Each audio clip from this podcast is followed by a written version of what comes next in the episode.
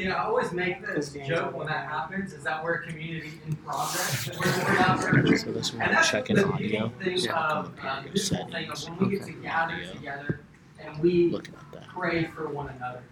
Because it communicates that we don't have it all figured out. We don't have all the answers.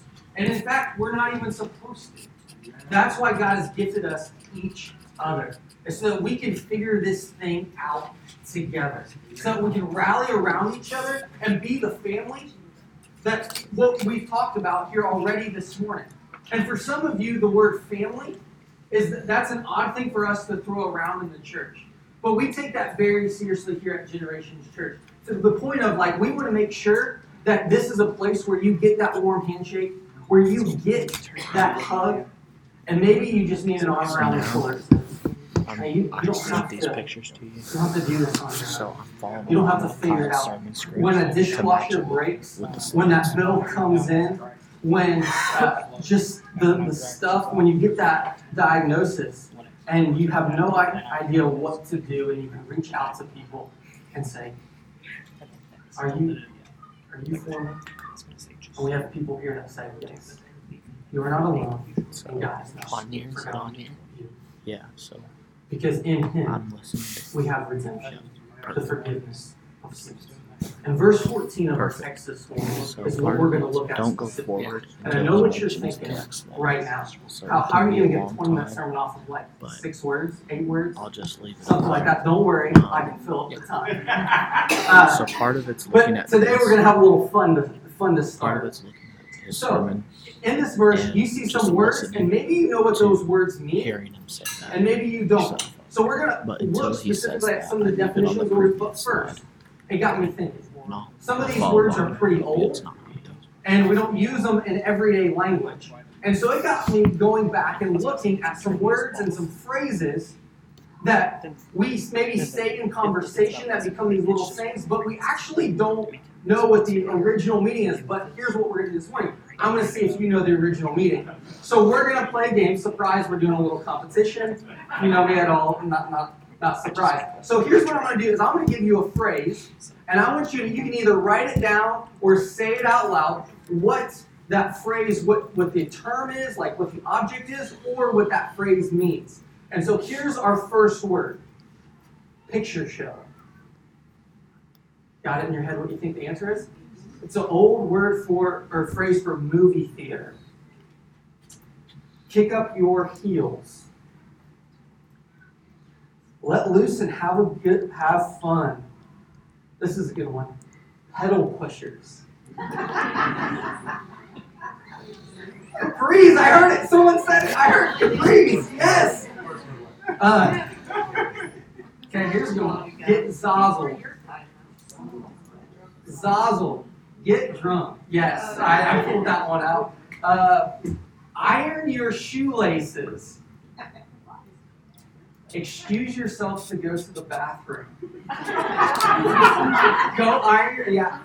Five, yes. Uh, drop a dime. Make a call. Because they had to take a little dime to make to make a call. So here's one. Some of you uh, jump the shark. Anybody who knows Fonzie, being too ridiculous for words, it just means being crazy. Uh, here's the last one. This is I found this one very challenging. Close but no cigar.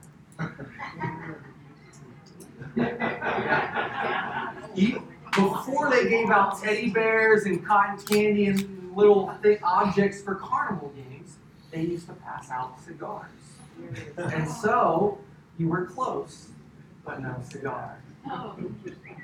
So how, how did you do? How did you do? Um, some some I heard some right answers out there. Some some laughter. That that's really good. Um, because I think we almost have to loosen ourselves up to, to remember and get in the right mindset. When we look at in Him the word redemption, forgiveness, and sin. Today we conclude Paul's prayer at his introductory like letter to the Colossians. And we're moving towards this mystery that was hidden for ages and generations, but has been made known to you which is Christ in you, the hope of glory. And this passage doesn't leave us at Christ in you, but it says that we are in Him. And so these four words and phrases that we're going to look at today to help us understand our identity and what we've been received and what Paul is actually praying for that this church understand so that as he is about to write some words and some phrases that come after that, they will be have a rootedness and a foundation to hear what's about to come. And so we're actually going to work backwards. So some of you OCD people who like to work through things in order, we're going to go through some of these words uh, backwards. So the first word we're going to start with is sin. Sin is a phrase that we toss around in church a lot, but we may not have a firm grasp on what it is. It's a Greek word, hamartia, and the only reason I throw that uh, word out there in this passage is because it helps us get to the essence of the word, which simply means to miss the goal. See, this, this word wasn't used in a religious sense necessarily when this was written, It- but be- because it's not really religious at all, it simply means that to miss the goal. And here's how we can frame that up. In Proverbs Focus 19:2, on this. uh, the Bible uses this word sin, and it fits well within our governing idea that we have gotta walk and live a life worthy of God by applying His wisdom to our life. So Proverbs Because 19 it's more chill. 2 says, Even zeal is not good without knowledge, and the one who acts hastily sins. So Proverbs 19.2 says that we are not to make hasty decisions because you will miss your end destination. It's a failure to fulfill a goal. The question comes, well, what's the goal? If sin is failure to fulfill a goal or hit a goal or end up in a wrong destination, what is the goal? And throughout Scripture, we learn and we're taught that the essence of humanity is to love God and love our neighbor. And so, when we sin, it's a failure to love God and not love others by not treating them with the honor they deserve. And so, failing to love God and failing to love people are deeply connected in the scriptures. So much so, it's like a two sided coin. It's one object, it's the same response, it's the same action, but there's two sides loving God and loving people. And so, when we sin, it usually, usually manifests itself in a failure to adequately love God or love another. To honor someone, to care for someone in such a way that it displays ultimate worthy and respect. And so, as sin is described throughout the Bible, failure, the failure to miss the goal is either unknown or it's described by people that they think they're succeeding, but they're not actually hitting the mark. For example, when Pharaoh wants to grow the economy of Egypt and protect national security, in his mind, it's justified to enslaving to enslave the Israelites. And I use this example because of the connection of the coming words of forgiveness and redemption. But Pharaoh has in his mind this is the right thing to do. But what he actually does is he fails to love the Israelite people in the way that they are worthy in describing God's image. So sin is not merely doing bad things. Ultimately, holy sin is deceiving ourselves in order to redefine bad decisions as good ones. We attempt to justify things from our own perspective. And so sin or moral failure is depicted as this wild animal that's ravaging us and, and wants to control us and ultimately hold us captive and consume us. And our tendency is towards self deception or to fail morally. And it runs deep within us. We feel it in our desires and selfish urges that prompt us to act for our own benefit at the expense of others. And that's what Pharaoh does. He acts for his own benefit at the ex- expense of another. And it leads to relational breakdown. This metaphor that most of the New Testament uses is sin as captor. It enslaves, it binds, and it restricts us from being truly free and have an ability to live in such a way that rightly honors God. And so this is not a pretty picture. It's grim. And some of you right now want to stand up and say, nope, that's not true. Because we honestly don't want it to be so. Because sometimes when people bring an awareness to our sin, it causes a visceral reaction. Hey, you did that, or hey, that, that actually wasn't kind. Or have you thought about how when you say that to another person, that actually makes them feel, or have you thought about God's perspective when you do this action or have this attitude?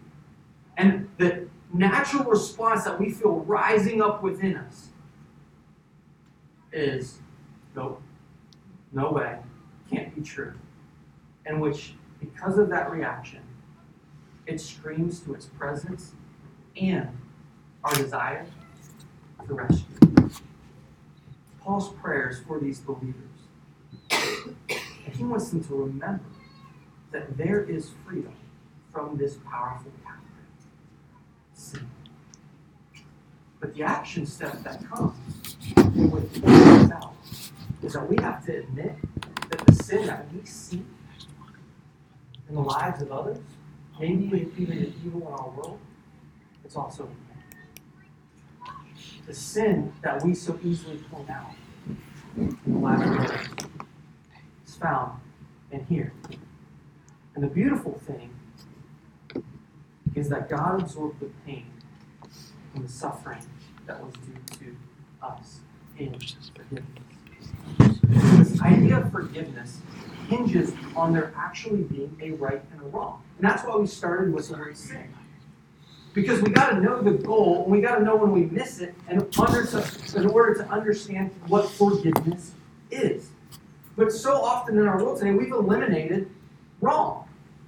We try not to think about it, or we try to excuse it. We simply say, ah, you be you. Not a big deal. There's really no moral wrong. There's no objective truth. It's just however you perceive it.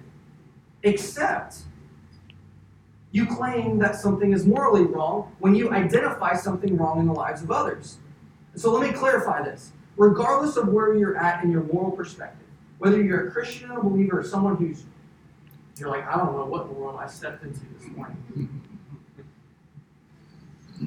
Regardless of where you're at in your moral perspective, there are actions and thoughts that you deem wrong. So you have something internally that you rely on to determine what is right and what is wrong. And so, regardless of where you're at on that moral perspective, what you think is right and what you think wrong is, frankly, irrelevant at this juncture. But what's important is there's an acknowledgement that you have an ability to determine that something is black and something is white. But we've got to figure out where that line is. And the beautiful thing about the Bible and Scripture is that God gives us His design. He gives us the goal. He gives us the mark to hit so that we know the clear dividing line. And while I talk about this sin and this evil and this breakdown, at the end of the day, I think most of us, we all long for the world to be good. We don't want this suffering. We don't want this, we don't want this evil. We don't, we don't want this, we don't want people to get hurt. We don't want people to suffer. And we want to live in peace and see active love and justice. We have to remember that sin ruins things. And so sin, a failure to miss the mark of loving God and loving others, ruins things in two ways. For one, evil has a direct effect of hurting other people. And this direct effect must be made right by fixing whatever problem the evil has caused. For example, if a person steals from another person, they must make it right by returning whatever the item was stolen. They have created injustice. Therefore, they owe something to make it right. They either owe returning the items or simply making a payment back. There is some sort of repayment. But there's also an indirect effect of this evil of stealing something from another. But because they've ruined the environment of the relationship, they've generated a lack of trust and emotional damage. It's like vandalism that they need to make right too. And so you have this emotional, relational vandalism combined with this simple action, this guilt, this penalty that is due. But there's another indirect effect of evil that the Bible talks about. And this is the effect of the ruined relationship with God. That we deteriorate our relationship with Him when we create emotional vandalism through evil and sin while also failing to make adequate repayment for our wrongdoing. So this evil must be corrected in another way. Now, before I get into that other way, here's that setting. Here's where it puts us at. Is most of the people in our world, and maybe even you, feel that it's God's responsibility to correct this effect and rid the world of evil. Remember, the same evil that's corrupting relationships and causing damage in our world is the evil that exists inside of all of us. The same evil, again, that we see out there is in here, which means if we want God to rid the world of evil out there, He's got to do something in here. And so, to rid the world of evil, if we're following logically, God would have to destroy all of mankind. Thankfully, God had a plan to rid the world of evil without destroying humanity. And this is what makes Christianity so compelling. Is God provided a way in which he can rid the world of evil, bring justice, see good, restore relationships, forgiveness be granted. And that person is Jesus. It is Jesus who stands in our place, who takes the sin of the world, the evil that we see, and absorbs it to himself. See, the essence of forgiveness, the essence of forgiveness is not that God just eliminates the evil or destroys it, but he actually absorbs it instead of giving it. See, the essence of forgiveness is absorbing the pain instead of giving it. See, we deserve to be removed from the world, but God provides a way, and that is Jesus, and that is through his cross and through his resurrection. Now, it wasn't always, there wasn't always Jesus. And in an ancient world, God had to provide a way to bring an awareness to sin and a foreshadow of Jesus. And that's why throughout the Old Testament you see this idea of animal sacrifice. And it's illustrating this exact point that I'm talking about an ability to have payment and grace present. So God uses animal sacrifices throughout the Old Testament so that when we rob God of not loving Him and others, that this animal will take our place. And this animal would atone for their debt. That the people, when they admitted their sin, recognized a God who is right and good, did an animal sacrifice that provided a way for them to be forgiven. It was the sinner who deserved to be removed from the world, but the animal would take their place. And as the scriptures go, it talks about how this animal's blood would eventually be sprinkled by a priest in the tabernacle, symbolizing cleansing of evil and the indirect consequences throughout the community. So the sacrifice didn't just atone or wasn't just payment for one's own sin or failure to miss the mark, but it also provided a way for the indirect consequences of evil to be purified throughout the community. It was able to make all things right between the Israelites and God. You may be thinking, wait, blood sprinkling, animal sacrifice, is that really cleansing? It seems kind of messy. It seems kind of dirty and seems kind of ancient. But we got to remember that it's a symbol because the blood represents life. And the, bro- the blood that is shed, that ceases to be in that animal, is given in exchange for us.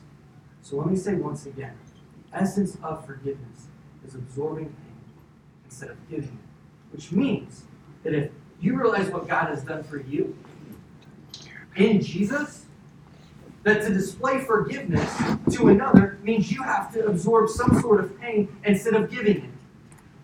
Which means when you're tempted to lash out or blame or avoid, or in your anger and in your tears, choosing means choosing not to demand repayment, but absorbing it, process it, and release the other from obligations required to make it right because of Jesus. I think about it this way. I again, a couple kids in my household, and so there's often uh, they have friends over, and stuff happens, and sometimes kids break a toy, and they break a toy, and something bad happens, and the kids get frustrated or angry, and one of the things we teach our kids to do is to say, "Hey, I'm sorry," and then the other one to say, "I forgive you." But see, one of the things is that we have to be sure is in those teaching moments where kids maybe break a toy or they say, I'm sorry, is forgiveness, we can't be compelled out of them. In that moment, they're emotional, they're they're they're upset, but at the end of the day, they're choosing the relationship and to forego the consequences of maybe buying a new toy, of fixing it, of that kid get, being put in timeout. And ultimately, forgiveness is the most compelling thing because of the love displayed to the relationship. And they decide to act as if nothing had happened or nothing had been broken. They Don't forget it. They choose to absorb the remembering that, hey, something was fractured, something was broken. And in spite of that, I'm going to choose love. I'm going to choose that relationship. I'm going to choose to remember Jesus has done that for me. So, this experience, when we experience forgiveness, it actually compels us to reciprocate it towards others. It doesn't always happen. So, today, forgiveness doesn't happen through sacrifice or through temple. It happens because we're reminded that we've received it in Jesus. Jesus is the atoning sacrifice for. It's He that covered the debt for humans.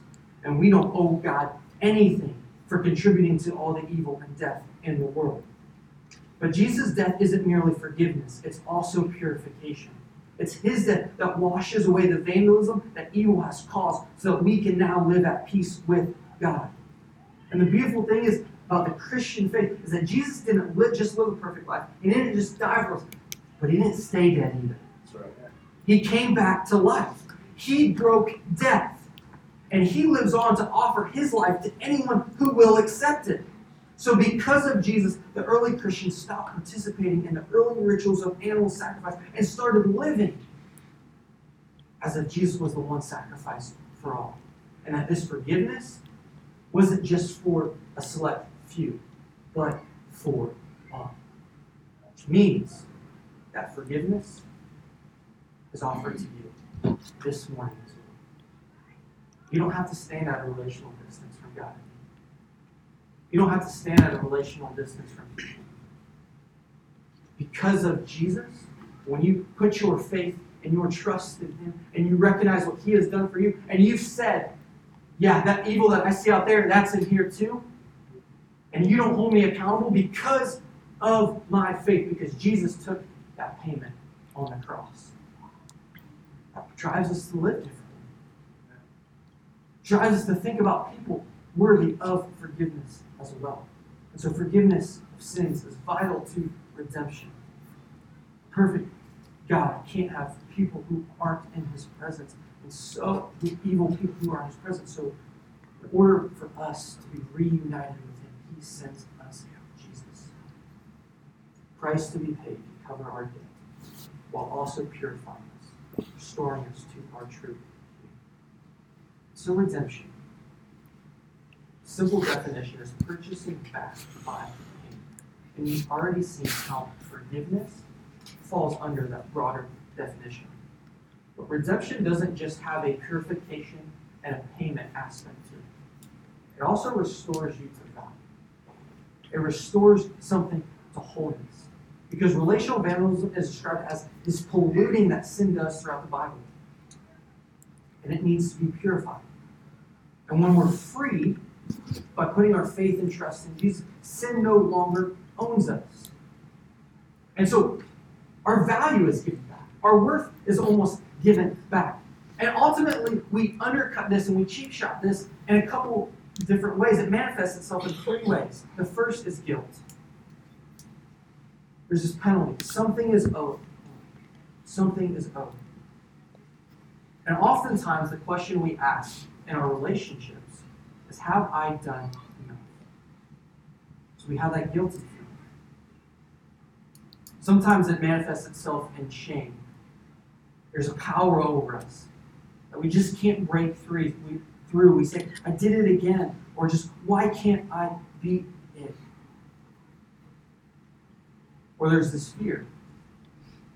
People really find, will people others find, will others find out about what's really inside? Will I ever be rid of this experience and this presence?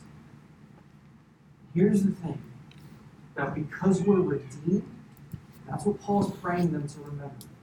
That we don't have to be ashamed of our past. We don't have to walk around with guilt that feels like a bowling ball in a backpack. You don't have to be fearful of what this world may throw at you through others' opinions and uncontrollable circumstances. This guilt, this shame, and this fear can be eradicated because Jesus is the fulfillment of the penalty for our guilt, frees us from the power of the sin so we don't have to walk around shameful. And will one day make this earth brand new in this presence of sin in our world will be no more. So we don't have to fear because we have a hope of a new heavens and a new earth. So Jesus was this covering for the debt that humans owe God, contributing to the evil and death in the world. And what's great is, as I've already said, that sin, that story doesn't end there. So your story doesn't end there. And that's where we have this word in this verse, if we go back to it. It says, in him. In him. Because Christ became the perfect sacrifice, we don't have to do animal sacrifice. We can actually be united with him. Jesus was lowered down into the grave and rose again. And this is why we talk almost each and every week about baptism and communion. Because Christians in baptism participate in Jesus' death and his resurrection. We're united in him. We're symbolizing the birth of a new person. And the second ritual that we do almost each and every week we talk about is communion, is the Lord's Supper, which allows Christians to remember the sacrifice that Jesus made on their behalf. And thanks to the atonement of Christ, thanks to Jesus, we can have our sins forgiven. We can be made new. And we can begin to look at people through a different lens and say, You are worthy of forgiveness. You're not the sum total of your sin. You're not the sum total of your shame. You're not the, the sum total of what you have done. You're the sum total of what Christ has done for you on the cross. And you no longer have to work, and you no longer have to do. You just simply have to believe what Christ has done for you. So Christ came to redeem sinners from the slavery of sin by offering his own life. That hope is for everyone today. And we want you to step into that reality. So if you're thinking, Kyle, so what do I do? You, you've given me you've given me definition of sin. You've given me talk about forgiveness, absorbing the pain, and maybe there's some application right there for you. Or being made new in redemption. Or being united with Christ. That's why we, we talk about communion and baptism. So, so what do I do? What do I do in response to all this because of what Paul's praying for this Colossian church? We want you to step in what God has for you. We want you to surrender your life. I want you to tell someone that you want to follow Jesus. I want you to enjoy God in baptism and taking communion. And then we want you to pray. Um, I want you to pray for those in your life who long to experience the same freedom, Just sin, the same power, the course. release of shame and guilt that you have felt all that makes me white Would you pray for There it is right there. life. Just If you've been journeying through this series with us, Yeah, just the we've been talking about people who don't yet follow. And the, And that may be you in this room. what do you think if I put that Here's at what we the want you to know. of ten thousand That you reasons? can experience the the family of God, unhindered, unrelationally evangelized. It's up to you. I don't know. I can put it wherever. And so Paul is about to go on a long soliloquy about Jesus because of the final implication for the Colossians believers. If you've read ahead in the letter, you know what Paul's about to impact. The story continues that an infinite God absorbed pain in Jesus so that you could know him. So let's not take that for granted in our everyday life. Let's surrender to him. Let's talk about him and tell others. I'm sorry, I him. think you could. Let's pray passionately What I just thought. for people Well, the sermon in this as would be. need to experience. Father, I uh, Yeah, just that first part, that. I want to come You to you right now in. The first verse. The verse chorus. This morning we were talking before it. Okay. our You gathering do it just about different requests and easier. different Okay, let's do it. Because then I can just happening roll in our from ten thousand into the song. and just Okay, show the good, verse. good, good. And we'll do the, we'll do the chorus twice. Father, there's a lot of and hurt then and we'll pain right Okay. Thank you. Father, I just thank you that you didn't leave us on our own, that you provided a way in Jesus. Father, I pray that we step into that reality each and every day. How we surrender our life, that we talk about it with others. That we learn what it looks like to enjoy.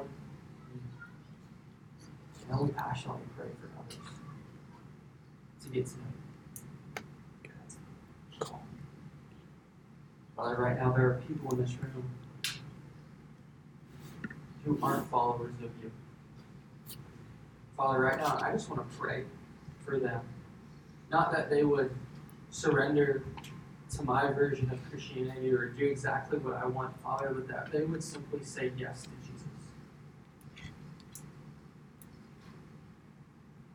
That they will get to experience what it looks like to have a hope and a love and a joy truly a freedom to live without guilt or shame or fear because of Jesus. Pray that people respond. In Jesus' name